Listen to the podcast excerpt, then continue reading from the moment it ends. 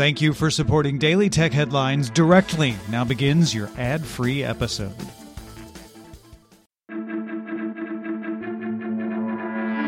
These are the Daily Tech Headlines for Monday, November 25th, 2019. I'm Rich Stroffolino. Transport for London announced it decided not to renew Uber's license to operate in the city, saying it found a pattern of failures, allowing 14,000 trips with 43 drivers who faked their identity. Uber will appeal the decision and be allowed to operate in the city pending that outcome. Uber's license was originally not renewed by TFL back in September 2017, but it was granted a 15 month provisional license on appeal with subsequent extensions. Sir Tim Berners-Lee Web Foundation published Contract for the Web, a global action plan designed to make sure our online world is safe, empowering, and genuinely for everyone. The contract was worked on by over 80 organizations for more than a year and outlines nine principles divided between governments, companies, and civil society. Governments must pledge to ensure anyone can connect to the internet, keep all of the internet available all of the time, and respect online privacy and data rights.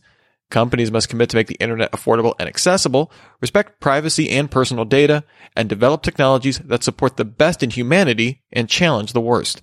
Finally, citizens are called on to be creators and collaborators online, build communities that respect civil discourse, and fight for the web. The contract has the backing of 150 organizations, including Microsoft, Twitter, Google, Facebook, and the Electronic Frontier Foundation.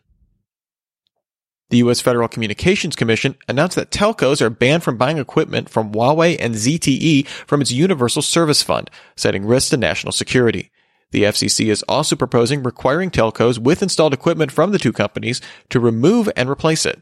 According to FCC Chair Ajit Pai, the FCC is requiring telcos to submit information on what equipment is being used from Huawei and ZTE and estimate the potential replacement costs eBay announced it plans to sell StubHub to the Swiss ticketing company Viagogo for $4.05 billion in cash. Viagogo CEO Eric Baker co-founded StubHub, but left before it sailed to eBay back in 2007. Once completed, StubHub and Viagogo will sell tickets in over 70 countries. eBay plans to use the proceeds from the sale for stock buybacks, dividends, and mergers and acquisition investment. In a 4-3 ruling, the Pennsylvania Supreme Court ruled that the Fifth Amendment bars people from being forced to turn over personal passwords to law enforcement. The ruling overturned a lower court decision that ordered a suspect in a child pornography case to turn over a 64 character computer password. The prosecution argued that Fifth Amendment protection didn't apply in the case due to the foregone conclusion exemption, where the government already knows of the existence, location, and content of the sought after material.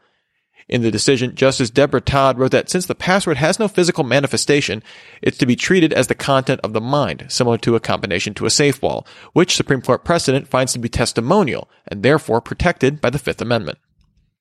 Facebook confirmed a Business Insider report that it had developed an internal facial identification app for employees.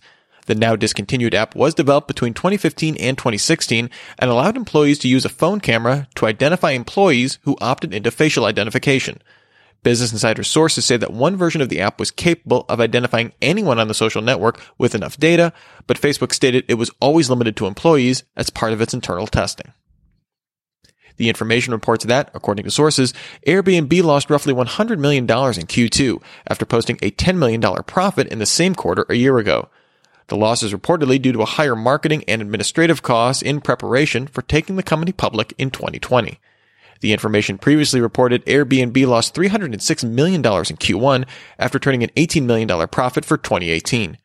Airbnb also confirmed to CNBC that COO Belinda Johnson will step down from her role in March 1st, 2020.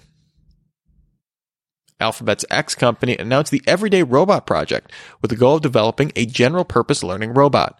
The idea is to use cameras and machine learning to have the robot learn from the world around them so every movement does not need to be coded. X is testing its robots in a workplace environment, with the first robots learning how to sort trash. Nearly 30 robots spend part of the day separating compost, landfill, and recyclables. Virtual robots practice grabbing things in simulated buildings.